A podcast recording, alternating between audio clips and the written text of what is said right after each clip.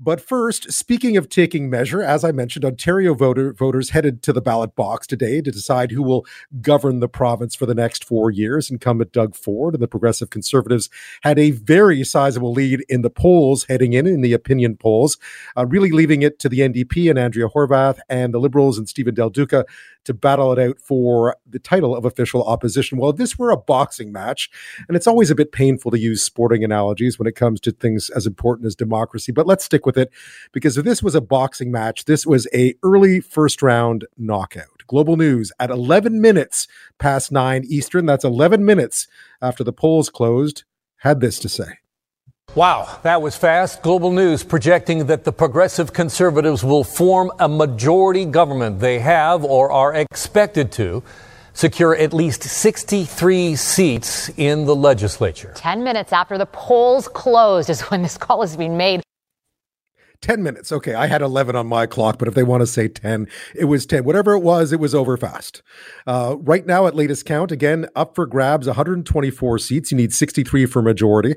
At last check, it was 80 seats for Doug Ford and the Conservatives. That's ahead of the 76 they won in 2018. Uh, 29 for the NDP, down from 40 in 2018. Only nine for the Liberals, just up from seven uh, in 2018, but still below the 12 they need for official party status.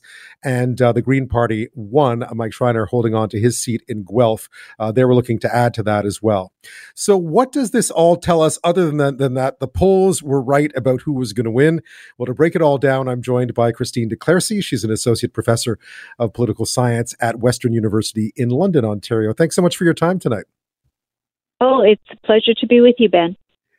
Well, you know, we often blame the polls for being wrong, at least in terms of who was going to win. This one seems to have gotten it right. In fact, if anything, they might have under predicted how well Doug Ford was going to do, at least according to what we know so far.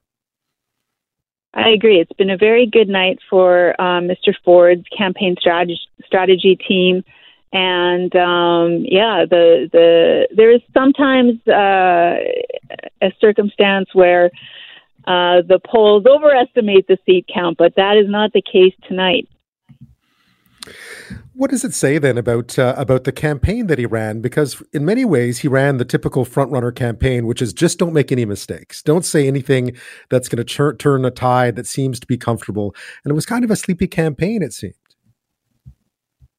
Well, well, it's it, it's true. Mr. Ford was quite cautious. You know, he he carefully managed his media appearances. He carefully managed his campaign stops. But um, the this sort of um, uh, hides a reality, which is that his campaign team very carefully um, set out uh, a strategy to to not only hold the seats that they had, but pick up, up some seats. And you know, the, we're still waiting for all the all the results to shake out, but for example, it looks like um, Mr. Ford picked up uh, a riding called Wind- Windsor Tecumseh, which mm-hmm. really traditionally is a New Democratic Party riding. So, um, you know, it's true he was a front runner and sort of trying to stay above the campaign, the fray of the campaign. But I think also his team clearly had objectives that they, they that they went out and, and went after. Yeah, where did he win this, do you think? What was the message that he was delivering and why was it resonating? It resonated even more this time than it did back in 2018, it appears.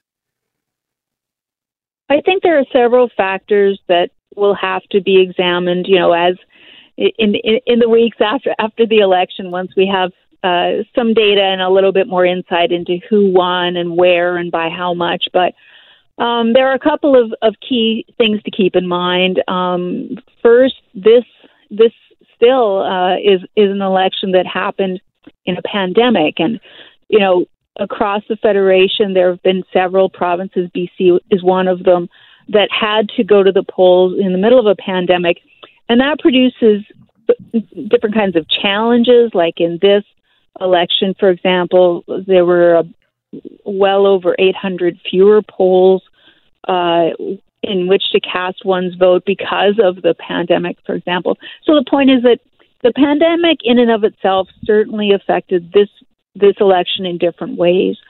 Um, second, I think the um, dynamic between Mr. Ford and Ms. Horwath in terms of competing for the labor vote is a very interesting aspect of this campaign, going back to what I just said about Windsor Tecumseh.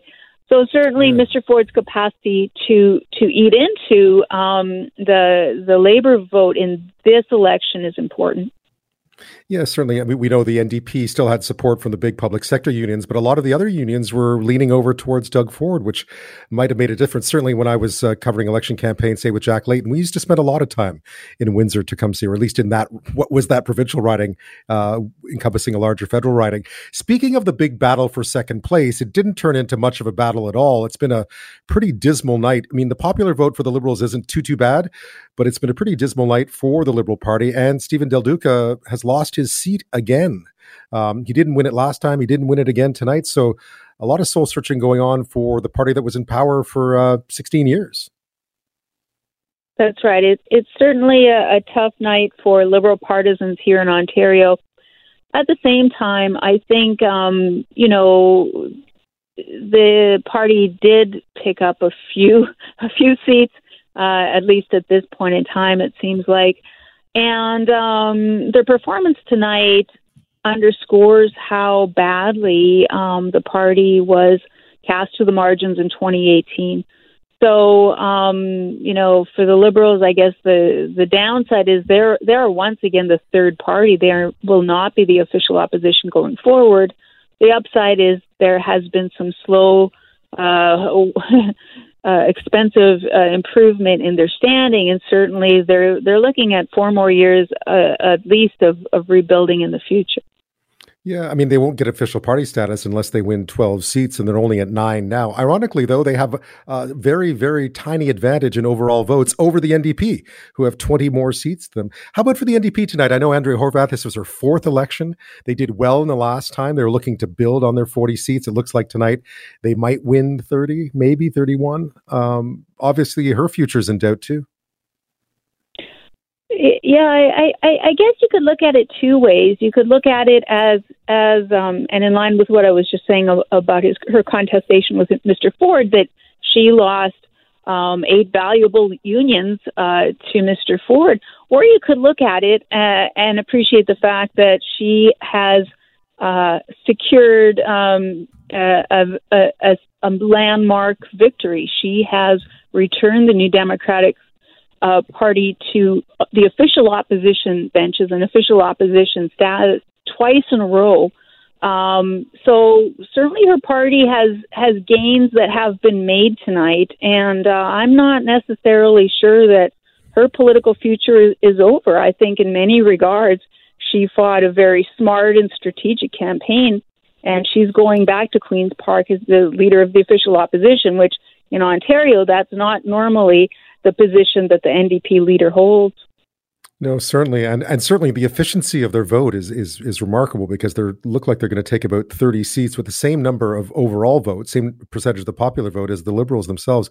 Uh, we'll take a quick break when we come back with Cristine, Cristine Declaircy. We'll talk a bit more about uh, what what this all says about uh, the future. You know, certainly the progressive vote not being able to unite is interesting uh, because they did again, Liberals and the NDP between them have more votes than the progressive conservatives do, but uh, they fought throughout this election and also just what this might mean for other conservative leaders across the country who are looking at this, wondering what Doug Ford's magic formula was, because he's heading to a big win tonight. That's next.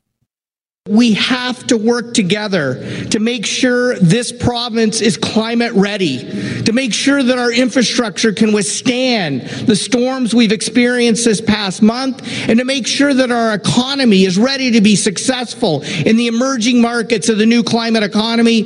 Let's work together. There's Green leader Mike Schreiner. He won his seat in Guelph today. He was looking to add a few more uh, colleagues uh, to the to sit with him. Uh, it hasn't happened yet. I'm speaking with Cristine uh, de Clercy of uh, Western University, and we're talking about the election results in Ontario tonight.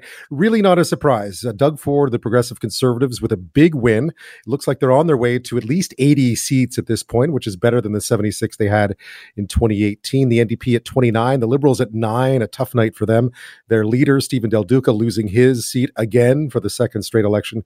And the Greens, as you heard there, just one seat. That is Mike Schreiner's. He won that back in 2018. Um, any any less? I mean, the Greens, I thought tonight they might do a bit better. He had a good debate, Mike Schreiner, but it doesn't look like it's translated to votes. Uh, well, yes, Mr. Schreiner had a, a very good performance in the debate, and I think as well, you know, his his uh, four rookie years in the legislature, he demonstrated that he's a very serious, affable politician. He made good connections across the aisles, um, and yes, it is true that the the Greens uh, didn't uh, have not yet picked up another seat beside Mr. Schreiner's.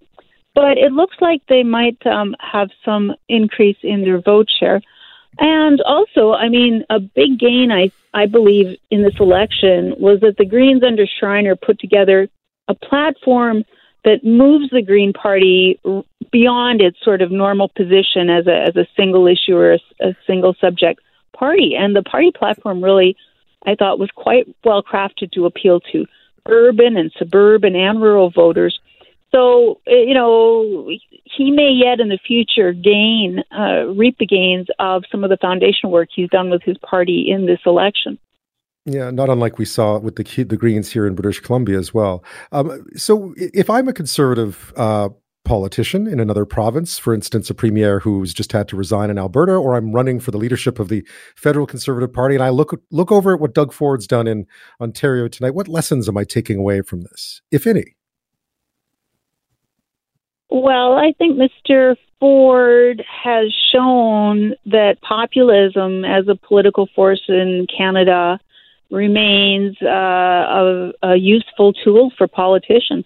Mr. Ford has, um, in this campaign, I think, embraced populism. His government in the last year has pushed through the House several important pieces of legislation deliberately designed for um, the betterment of some of the lives of working people.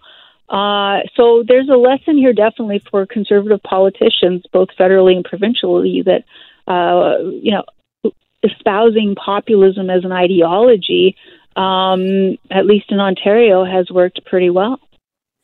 But in this case, I also noticed that Doug Ford didn't make um, Ottawa a punching bag. In fact, um, the prime minister appeared at an event with him right before the election. So it's sort of a populism without sort of burn it all down uh, connotations as well.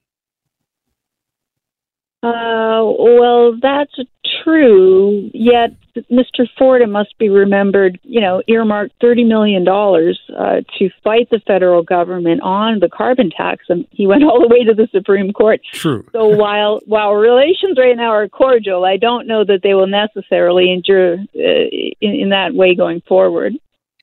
So is this? I mean, is this really Doug Ford's win overall? I mean, is this more Doug Ford's win than the Progressive Conservatives win, or in many ways, is it just 16 years of Liberal rule? They're not coming back. The NDP can't win, and the de facto winners are the Conservatives.